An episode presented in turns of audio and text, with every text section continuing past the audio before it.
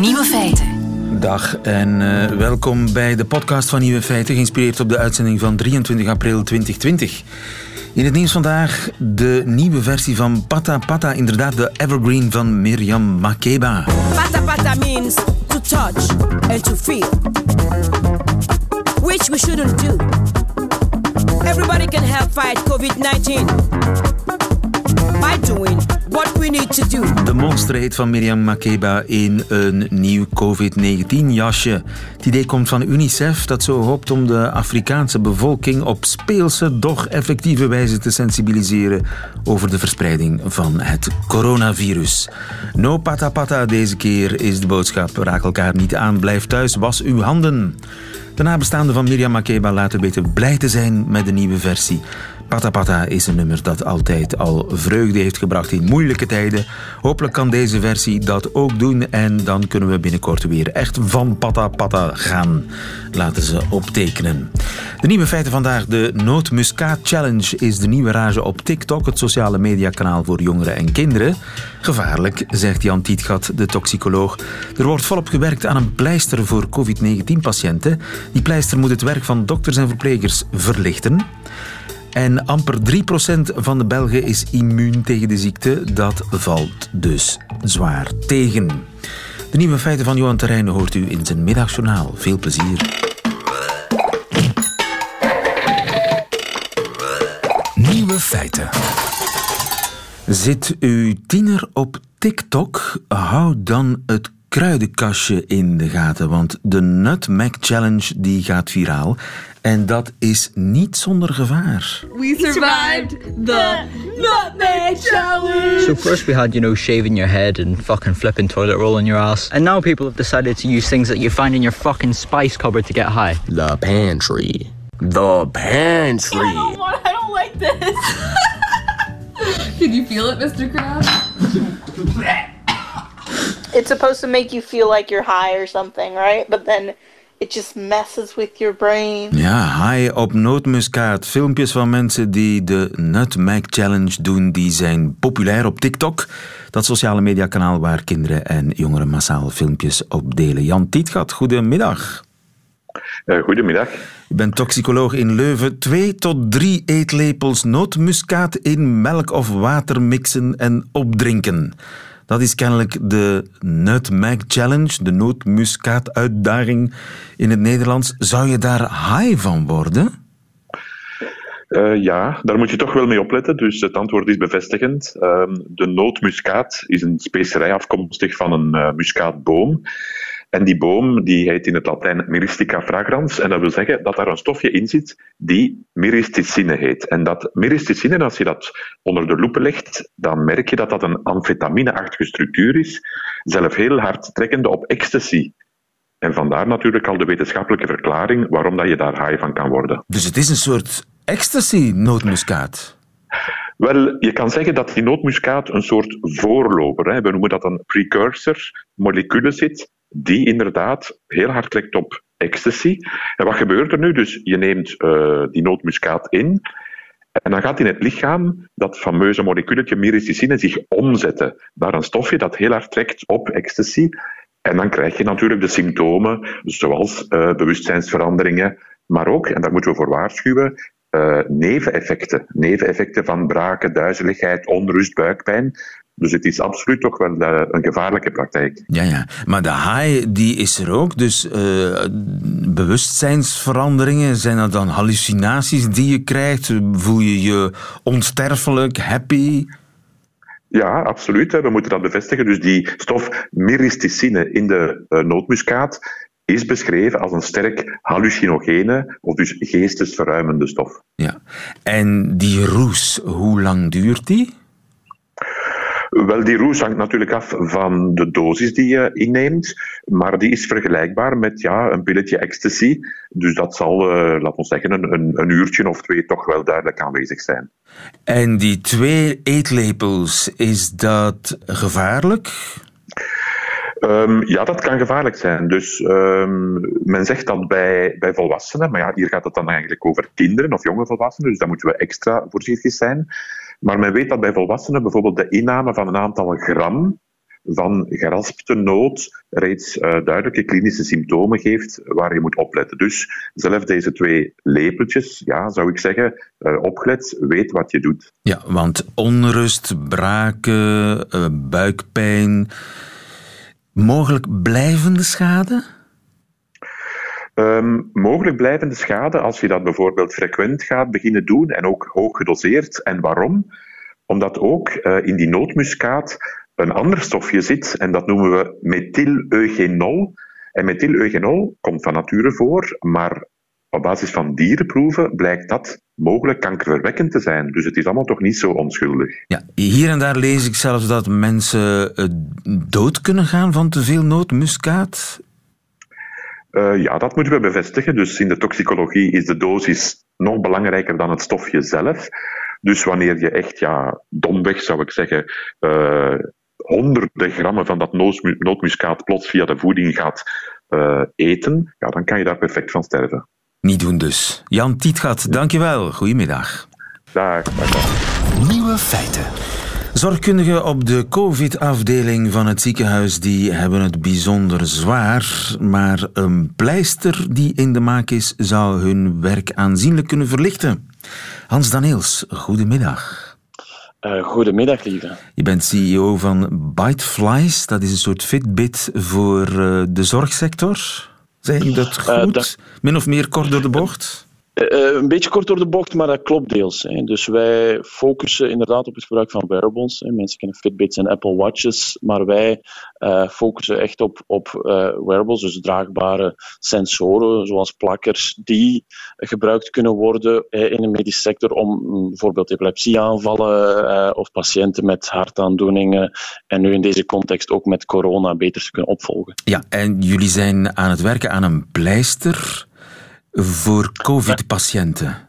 Is die pleister al min of meer klaar of zijn jullie nog hard bezig? Um, dus dat klopt en deels. Wij waren al uh, met een consortium van Belgische bedrijven daaraan aan het werken. Uh, dan niet specifiek voor corona, maar een, eenzelfde pleister kan ook gebruikt worden bijvoorbeeld met mensen met uh, COPD of met hartfalen. Dus we waren daar al op aan het werken. En nu hebben we daar een, met die verschillende partners een versnelling sneller geschakeld om dit ook toe te, toe te kunnen passen voor coronapatiënten in ja. deze huidige crisis. En de pleister is al min of meer klaar of klaar om getest te worden? Of hoe, in welke fase zitten jullie? Ja, hij is klaar om getest te worden. Binnen enkele weken starten we met de testen op patiënten in samenwerking met het ziekenhuis Oost-Limburg, met dokter Van der Voort. Dus we beginnen daar met de klinische testen op patiënten in de komende weken. En waar plak je hem? Uh, je plakt hem op de borst. Hè. Dus het is een plakker die op de borst gaat. Uh, uh, een, een, een comfortabele plakker plak je op de borst. En op die manier kan je continu enkele vitale parameters opmeten die belangrijk zijn voor corona. Dus hartinformatie, ademhaling. Er wordt binnenkort ook temperatuur aan toegevoegd. zodat die continu en ook automatisch opgemeten kunnen worden. En hoe kan dat het werk van de zorgkundigen verlichten? Wel, enerzijds is het natuurlijk, uh, kan dat natuurlijk helpen voor, voor uh, in het ziekenhuis, waar dat er regelmatig mensen die, die, die corona hebben, waar daar regelmatig die parameters moeten opge, opgemeten worden en dan in een, in een dossier genoteerd worden. Dus dat kan automatisch en ook continu gedaan worden. Maar ik denk nog belangrijker, of, of minstens even belangrijk, is, is dat het ook buiten het ziekenhuis kan gebruikt worden. Er zijn heel veel mensen die niet in het ziekenhuis zitten, die, die thuis zitten of in zorginstellingen. Waar dat dezelfde parameters en de opvolging van die parameters ook continu buiten het ziekenhuis ervoor kan zorgen dat die patiënten uh, kunnen opgevolgd worden en, en, en dus ook uh, belangrijke beslissingen kunnen genomen worden. Ah ja, want de, de data die worden automatisch opgeslagen in een, in een dossier. Uh, die worden automatisch gekoppeld en daar werken we inderdaad ook samen, onder andere met, met een partner gelijk Televic hè, en Z+. En Televic heeft echt software, is een, is een medisch communicatieplatform. Hè, en, en zij zitten al in ziekenhuizen, ze hebben ook infrastructuur, waarbij dat we dan de data die via de plakker wordt uh, gecollecteerd, kunnen koppelen aan hun systeem. Uh, en, en, en ook de functionaliteit van hun. Ze hebben een armband waar de patiënten ook in een thuisomgeving, moesten ze ergens in paniek raken, op kunnen drukken en in, in contact kunnen gesteld worden met een alarmcentrale of met een zorginstelling. Ah ja, want die pleister, als die iets uh, heel ergs opmerkt of zo, dan slaat die pleister ook alarm. Uh, het is in eerste instantie dat, het, uh, dat de data wordt doorgestuurd hè, naar, naar, naar zorgpersoneel, oftewel van ziekenhuis, oftewel uh, in zorginstellingen, oftewel van Z+, en, en die naar de data kunnen kijken, waar dat wij inderdaad kunnen aanduiden als bepaalde waarden um, alarmerend zijn. Het is niet dat dat online, direct als, als er nu een parameter aangepast wordt, dat het direct een alarm geeft. Het is echt het monitoren over langere tijd, zodat het ook helpt om, om zorgpersoneel en dokters uh, een beslissing te kunnen pakken. We ja. ondersteunen hen natuurlijk met analyses. Hè. Dus we helpen met de analyses. Ja. Uh, maar het is vooral om een beeld te geven van de evolutie over de tijd dat iemand corona heeft. Het is eigenlijk heel veel werk dat uit uh, hun handen wordt genomen. wanneer, stel er komt in het najaar een tweede COVID-golf, God verhoede, maar het zou best kunnen. Is, is jullie pleister dan klaar? Dat klopt en dat is ook het doel. En dat hebben we uh, gezegd tussen de partners van kijk, laat ons ons klaarmaken. Het is niet onwaarschijnlijk, zoals gezegd, God behoeden, maar ik denk dat we daar realistisch in moeten zijn dat er vanaf dat het griepseizoen begint, mogelijk terug een piek komt, uh, dat we tegen dan klaar zijn om, om dit op grote schaal, zeker in België, te kunnen uitrollen. En dus daarom starten we snel en we zijn er echt ingevlogen om, om, om snel met die testen op patiënten, zodat de, de, de, de medische waarde en de, de toegevoegde waarde aan zorgpersoneel en dergelijke meer, we die echt kunnen aantonen en dat we dan in de komende drie tot zes maanden alles uh, in het werk stellen om het te kunnen schalen en om het echt te implementeren in de zorg in België. Hans Daniels, dankjewel. Goedemiddag. Hartelijk dank. Nieuwe feiten. Oeps, amper 3% van de Belgen is immuun voor COVID-19, blijkt uit bloedstalen. Goedemiddag, Erika Vliegen. Goedemiddag. U bent uh, diensthoofd infectieziekten van de Universiteit van uh, Antwerpen, van het Universitair Ziekenhuis. En voorzitter natuurlijk ook van de GEES, de expertengroep die de exit-strategie uitwerkt. 3%, dat valt ja. tegen, hè? Ja, dat valt tegen, maar eerlijk gezegd, dat was een beetje... Dat, dat zat in de buurt van het cijfer dat in mijn hoofd zat. Het was ik had gegokt op een 5%, ja. maar ja, dat valt tegen. Ja. Het valt tegen, maar eigenlijk kan het ook niet anders. Het is een logisch gevolg van ja, blijf in uw kot. Ja, ja, dus dat is natuurlijk het is ook nooit goed. Hè. Ofwel doen we, blijven we flink in ons kot en dan bouwen we geen immuniteit op, ofwel blijven we niet in ons kot en dan is het niet goed onder controle. En, maar dan bouwen er wel wat mensen immuniteit op. Ja, het is geen makkelijk evenwicht, ja. inderdaad. Hoewel het onderzoek is gebeurd op stalen die genomen zijn vlak voor de lockdown, hè? Ja, ja, dus alles met, een, allez, met, met de nodige reserve en met wat korrels zout te nemen. En uh, daar is absoluut meer, meer opvolgonderzoek en ook onderzoek in, in andere bevolkingsgroepen. Hè, uh, dat, dat nu ook wel uh, van start gegaan is. Hè, zoals bijvoorbeeld bij gezondheidswerkers ja. of bij, bij medewerkers. ja, overal in de zorg of bij mensen van andere leeftijdsgroepen. Dus ja, er is nog heel veel dat we niet weten. Maar ik, ik schrik er niet erg van. Maar ja, we zijn natuurlijk daar niet blij mee. Nee, het had uh, beter gekund. Uh, is dat vergelijkbaar, dat cijfer 3% met andere landen in onze omgeving? Voor zover we er al wat gegevens over hebben, ja, we hebben daar zo'n vorige week, denk ik, of twee weken geleden, een, een Duitse studie uh, naar buiten gekomen, uh, zelfs in een plek waar vrij veel besmettingen waren en waar eigenlijk dat ook erg teleurstellend laag was. Ja, um, ja dus dat, dat Ja, en zelfs in, in Zweden, hè, want er was dinsdag een, een juichend rapport over de immuniteit bij de bewoners van Stockholm. Maar mm -hmm. ik lees op de, de site van de openbare omroep in Zweden dat dat rapport uh, teruggetrokken is, want ze hebben zich misrekend. Dus ze hebben daar iets te vroeg gejuicht. Uh, ja, dat is natuurlijk het risico, weet je. In zo'n epidemie, iedereen zit zo te... Ja, is, is, snakt naar, naar nieuws, naar informatie enzovoort. En ja, check en dubbelcheck en... en, en maar ja, deze cijfers zijn effectief een beetje in de, in de richting waarin we ze verwachten. Dat wil dus zeggen dat we nog wel heel wat voor de boeg hebben. Hè? Ja, er is ook meer duidelijkheid over de oversterfte in ons land, hoorde ik uh, collega ja, Van Gucht zeggen. Ja. Het surplus ja. aan doden in vergelijking met normale omstandigheden. Dat zou dat is aan, opvallend. aanzienlijk zijn, maar niet, dat klopt. niet hoger dan in de meeste buurlanden. Klopt, klopt, inderdaad. Hè. En dus dat is toch ook belangrijk na alle heisa die er geweest is van ja, doen we het nu zo slecht of uh, zijn we archi slecht en, uh, en, en enzovoort. Uh, als je dan cijfers die je kan vergelijken met elkaar vergelijkt, dan, dan zie je dat eigenlijk um, dat de oversterfte, dat, dat eigenlijk heel veel landen eenzelfde piek in oversterfte hebben. Um, in de maand maart, april. Um, en dat, dat, dat, patroon is heel vergelijkbaar in heel veel ons omringende en andere landen. Ja.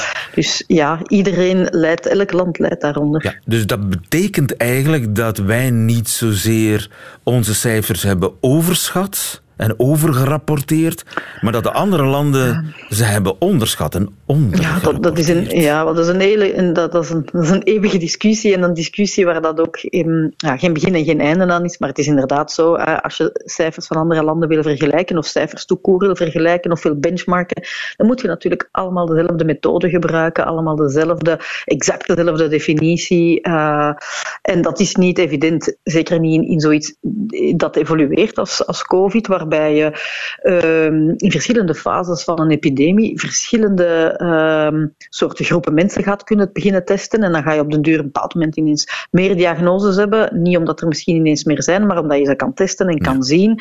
En hetzelfde voor de doden. Hè. De meeste van die mensen die overlijden buiten het ziekenhuis aan COVID, dat zijn vermoedelijke overlijdens. Die worden niet getest of die werden niet getest, enzovoort enzovoort. En um, dan is het eigenlijk een, een, een meer goed afgeleide parameter als wat is nu de, de, de, de harde oversterfte, de harde cijfers, hè, sterfte die we niet verwachten in deze tijd van het jaar. En dat, elk land heeft daar zo zijn patronen over. En dan is dat eigenlijk misschien nog de meest betrouwbare, vergelijkbare parameter. Ja, en dan schiet België er niet uit. Dan zijn we niet echt de kampioen. Dan zitten nee, we gewoon... Godzijdank niet, inderdaad. Ja. Ja, ja. Nu, uh, elke dag uh, komen we meer te weten over uh, dat virus. een van de onderzoeken die naar boven gekomen is de voorbije dagen is dat 40% van de besmetten geen symptomen hebben. Dat is wel gigantisch, hè? 40, 4 op 10.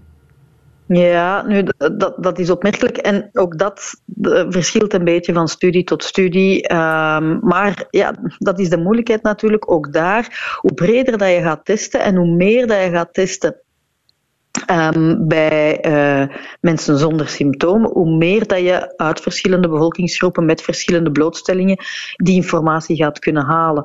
Um, ik zou dat niet als, als, als één vaststaand cijfer nemen. Ik denk dat dat heel erg verschillend nog kan zijn in welke groep dat je dat gaat testen enzovoort. Maar het is wel zo dat er een belangrijke aandeel van de mensen zonder klachten um, inderdaad uh, COVID-positief kan zijn. Ja, maar in hun keel uh, is wel evenveel virus aangetroffen dan in, mensen, ja. in kelen ja, van mensen klopt. met symptomen. Ja, klopt. Dus klopt. dat betekent dat, dat, ze is, even dat is, besmettelijk zijn.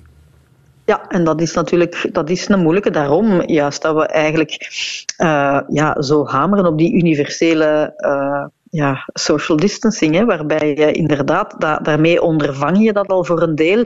Hè, als je op veilige afstand blijft van de meeste mensen, behalve je partner of je kinderen, um, en je blijft op veilige afstand, wat die persoon dan ook heeft of niet heeft, hè, dan verminder je daarmee toch al ontzettend de kans dat dat op die manier wordt overgedragen. Ja. Hè, daar, dat is het, het grote belang daarvan. Er zou ook meer en meer bewijs zijn dat uh, kinderen minder besmettelijk zijn of nauwelijks mm. besmettelijk zijn. Mm -hmm. Ja, maar ook daar, um, dus dat is zeer interessant en dat, is, dat, dat contrasteert een beetje met wat we weten van kinderen en, en een heleboel andere luchtweginfecties. Dus dat is, dat is op, minstens opmerkelijk, maar opnieuw, ja, we hebben daar toch echt wel ook nog meer gegevens voor nodig. Elk stukje nieuws dat nu naar buiten komt, ja, dat wordt verslonden en dat wordt eigenlijk vaak uitvergroot van, zie je wel, ze, uh, het is nu zo, terwijl dat, ja, zo gaat het ook niet altijd in wetenschap. In wetenschap, dat gaat natuurlijk stap voor stap, maar als je dan bijvoorbeeld over verloop van een jaar of twee jaar kijkt, dan, dan, ja, dan worden die puzzelstukjes geleidelijk aangelegd. Maar natuurlijk, hoe meer studies dat er bij elkaar komen, die uh, stukje bij beetje op rechtstreekse of onrechtstreekse manier aantonen. Ja, die kinderen die, um, die lijken inderdaad uh, A, minder ziek, maar ook minder besmettelijk ja. enzovoort. Ja, dat zijn natuurlijk, als je een heleboel van die bewijzen bovenop elkaar begint te leggen, dan wordt het inderdaad wel interessant het... en relevant relevant. Hè? Ja, bijna wetenschappelijke zekerheid. Want ja, er was een negen jaar Brits eh, kind Mhm. dat, eh, hoewel het met 170 personen contact had, het niemand had besmet, bleek uit een studie. Ja, dus dat is heel opmerkelijk, inderdaad. Hè. Maar ja, of dat, dat bij volwassenen dan ook wel in een aantal situaties ook niet zo is, oh, daar is nog heel veel onderzoek naar te doen. Maar het is wel zo dat uit een aantal van die gevallen en clusters, ja, dat je wel interessante dingen kan leren of interessante concepten en die moet je dan verder uitzoeken in een Ja. grotere populatie. Maar dat, dat heeft op dit moment nog geen gevolgen voor de exit-strategie wat onderwijs betreft, die nieuwe inzichten. Wel, het is niet zo dat we die, dat we die exit-strategie eh, dag na dag gaan aanpassen eh, aan, aan, aan, aan één nieuwe studie. Ik denk dat dat niet terecht zou zijn. Maar natuurlijk, eh, alle dingen die we, die we weten, ehm, dat dat voedt wel uiteraard de, de inzichten en ook gerust, dat kan ook geruststellend werken. Hè? Want eh, als dat effectief ook zo is, dan kan dat geruststellend werken naar volwassenen die met kinderen gaan werken. Want we weten dat het een uitdaging is om met kinderen social distancing te handhaven. Evengoed zullen we dat wel moeten, moeten doen. Hè? Zullen we wel dat, de hele oefening moeten maken van social distancing in het onderwijs. Maar ik denk dat het dan een, een stukje meer ehm, de leerkrachten eh, kan geruststellen van ja, misschien loopt dat wel zo geen vaart en kunnen we eigenlijk met een geruster hart de dingen doen die we eigenlijk willen doen met die kinderen, namelijk daar les aan geven, daarmee bezig zijn enzovoort. Zonder al te grote risico's te lopen natuurlijk. Ik heb nog een paar eh, nieuwe ni- eh, dingen die mij heel erg zijn opgevallen. Een, dit is heel onwaarschijnlijk. Een Franse studie beweert dat rokers minder gevoelig zouden zijn voor corona. Ja, eh, ik heb, dat- ik heb dat ook gelezen nu. Eh, dat, is- dat is opnieuw, dat is interessant, dat is, dat is, dat is te bekijken, eh, want het is, het is maar door, bij wijze van spreken, wetenschappelijk te freewheelen dat je soms ineens op opmerkelijke dingen stuit. Maar ik denk dat we er wel moeten ons een beetje voor hoeden. Ehm, dat is eigenlijk al zo sinds het begin van de epidemie. Elke week is het wel een andere kanshebber. Hè. Vitamine C is al zo naar boven gekomen en eh, ibuprofen eh, op een andere manier. En elke week is er wel iets en dat, die, dat mag. Die pistes zijn interessant, maar ik denk dat we er ons moeten verhoeden om dan bliksemsnel te zeggen oké, nu iedereen aan de nicotinepleister of nu Iedereen aan de dit. Nee, nicotinepleisters. ja, ja, maar dat is, dat is, de, dat is wel waar dat we moeten nog rust over, of, of bezorgd over zijn. Dat, dat is niet the way to go natuurlijk. Hè. We moeten nog altijd, al waar dat geen omstotelijk hard en goed gemaakt bewijs over is, ja, dat werkt niet totdat je het tegendeel kunt bewijzen. Het zou ook een beetje onwaarschijnlijk zijn, maar wie weet. Het wordt Oh, ja, minstens wij- verder uitgezocht, neem ik aan. Ja, eh, pas op. ehm, er zijn zoveel eh, gekke boekensprongen in wetenschap en producten die aanvankelijk ontwikkeld zijn. eh, eh, wat zal ik zeggen, als, als, als haargroeimiddel, werken dan blijkbaar niet als haargroeimiddel, maar misschien wel als eh, medicament om te helpen met stoppen met ja, enzovoort. Dus ehm, dat kan allemaal. Hè. kan. Dat is de wondere wereld van het menselijk lichaam. Ik heb nog een laatste ding. In Zweden zijn ze bezig met de, een sneltest. Een alternatief voor een PCR-test. Mhm. Eh, ze gaan dat eh, uittesten nu in eh, hun universitair ziekenhuis van het Karolinska Instituut in, in Mhm. Stockholm. Een, een Mhm. nieuwe coronatest die 2 euro gaat kosten. En die binnen het half uur zegt of je besmet bent of niet. Simpel uit te voeren thuis. Als een soort van zwangerschapstest. En de betrouwbaarheid die zou vergelijkbaar zijn met eh, de huidige PCR-testen. people could be testing themselves on a weekly basis, if not a daily basis, and it's very for very you know one or two euros per test. Uh, so it should be something that, that many many people can have access to. Maybe you know my dream is that every single healthcare worker in Sweden could be tested every day, um, so that we really would know who is safe to be um, operating and, and to be serving on the front lines um, and who is not. Ja, dat zei Rebecca Howard, een biochemicus die werkt in het Karolinska Instituut in eh, Stockholm. Ja, dat, dat klinkt toch wel heel hoopgevend, hè? Eh, ja, maar ook daar, hè, sorry, toch een beetje een reality check. Hè. Ze hebben eigenlijk die test nog niet heel erg bij mensen en, en in echte real-life situaties uitgetest. Dus ik vind dat fantastisch. Dat is hè, innovatie in diagnostiek, dat is absoluut wat dat we nodig hebben. En er zijn heel veel andere groepen die ook met gelijkaardige dingen bezig zijn. Maar dit is ook wel een beetje zo wat we de laatste tijd wel meer zien, eh, ook in andere eh, vlakken van de geneeskunde, aankondigingspolitiek van ah, wij gaan dit doen en we hebben dit en deze test. En iedereen wordt daar dan wild enthousiast over, maar ze vergeten er dan wel bij te vermelden dat alle belangrijke studies die moeten aantonen dat die test eigenlijk uh, inderdaad doet wat hij moet doen, um, dat die accuraat is, dat die correct is, uh, dat die veilig kan ingezet worden in de zorg, dat dat eigenlijk allemaal nog moet gebeuren. Dus het is wel een beetje aankondigingspolitiek, maar alle innovatie is zeer wel gekomen, dus laat ze maar verder doen, zou ik zeggen. Maar dat is wel niet voor morgen. Maar ja, overmorgen gaat er ook nog COVID zijn. En dan gaan we dat misschien wel, wel of niet kunnen gebruiken. Hè? Want Verwacht u dat al die er- innovaties stromen door. Hè? Ja, want nu die PCR-test is ingewikkeld en met wissertjes in kelen Mhm. gaan zitten en dat moet dan naar het Mhm. laboratorium. Mhm. Verwacht u een sneltest die simpeler is, met, met veel minder materiaal en die mensen thuis kunnen doen? Verwacht u dat die er komt?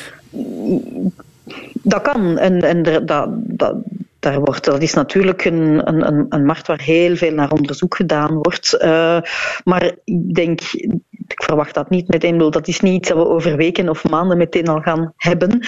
En je zit daar ook altijd toch met een factor. ehm, ja, het moet wel betrouwbaar zijn. En ehm, dat moet echt getest worden op heel veel stalen, in heel veel omstandigheden, bij mensen die het eh, met opzet fout doen, bij wijze van spreken, om dan nog te kijken van in, eh, in welke omstandigheden kan zo'n test echt veilig ingezet worden enzovoort. Dus ja, eh, dat klinkt toch allemaal ehm, makkelijker dan het is, maar zeer waardevol. Hè? Ik Ja. ben absoluut pro zelftesting als het echt op een goede manier kan. En dat is echt wel een complexe operatie. En soms heb je gewoon een goede staal nodig om een, om, om een goede diagnose te kunnen stellen. En een slechte test kan ook heel gevaarlijk zijn. Hè? Een test die, die u fout resultaat, foute zekerheid geeft over positief of negatief. Ja, dat kan heel veel verwarring en heel veel eh, eh, foute zaken in gang zetten. Dus toch ook een klein beetje waarschuwen daarvoor. Maar we blijven leven op eh, hoop. mevrouw Vliegen, dankjewel dat u even tijd maakte Ja. voor eh, de luisteraar van Radio 1. Dankjewel, goedemiddag. Met plezier, ja. Radio 1. Nieuwe feiten. Nog in het nieuws en in verband met eh, corona is eh, dat een lockdown je niet kan tegenhouden om een marathon te lopen. Zo was er een Russische man die plande deze maand om de Marathon des Sables te lopen. De Marathon des Sables is een extreme loopwedstrijd van 250 kilometer in de Sahara. Maar om vanzelfsprekende redenen kon de wedstrijd dit jaar niet doorgaan. Geen probleem, dacht de man. Hij besloot om de marathon in zijn slaapkamer te lopen. 10 uur en 19 minuten lang liep hij rond zijn bed. En telkens wanneer een been pijn deed door de constante cirkelbeweging, veranderde hij simpelweg van richting. De volledige 250 kilometer uitlopen, dat bleek wel een beetje hoog gegrepen.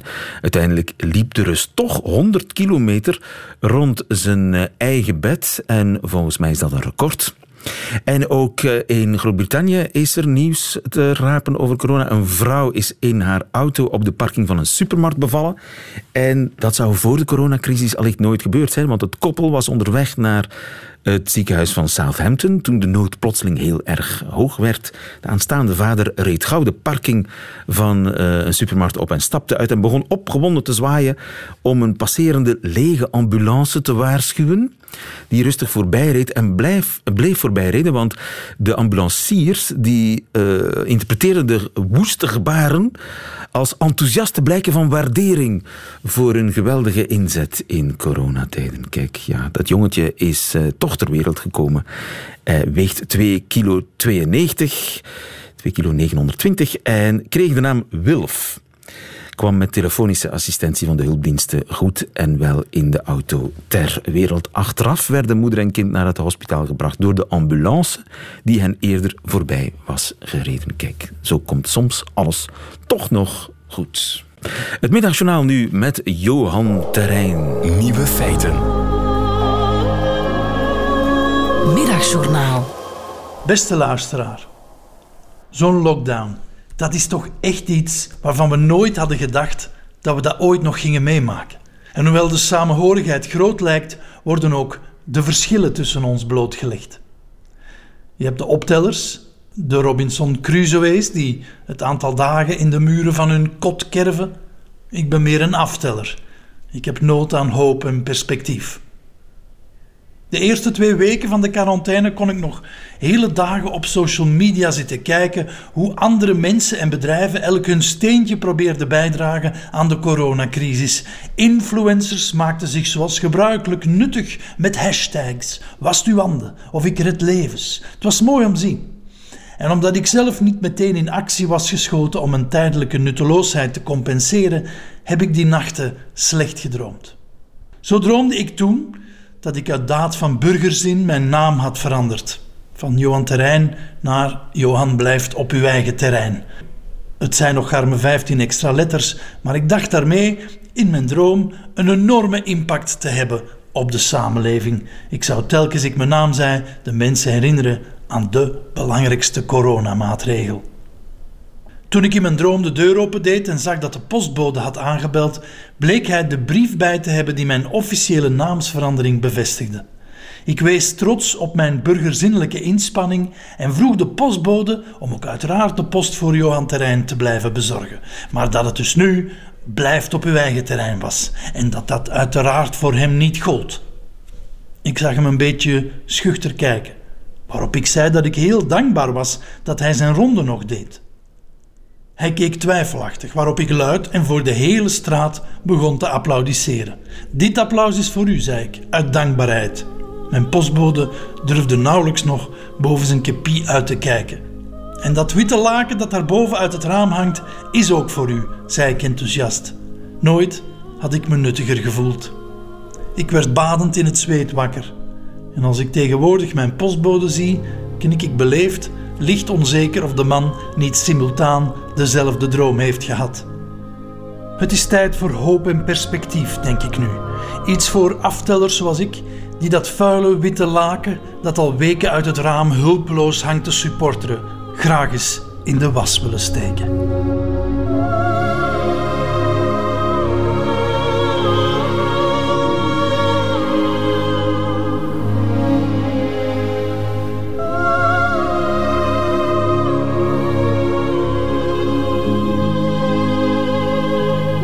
Middagjournaal met Johan Terrein. Einde van deze podcast. Hoort u liever de volledige uitzending met de muziek erbij? Dan kan dat natuurlijk via onze app of via onze site radio1.be, waar u nog veel meer fijne podcasts vindt. Tot een volgende keer.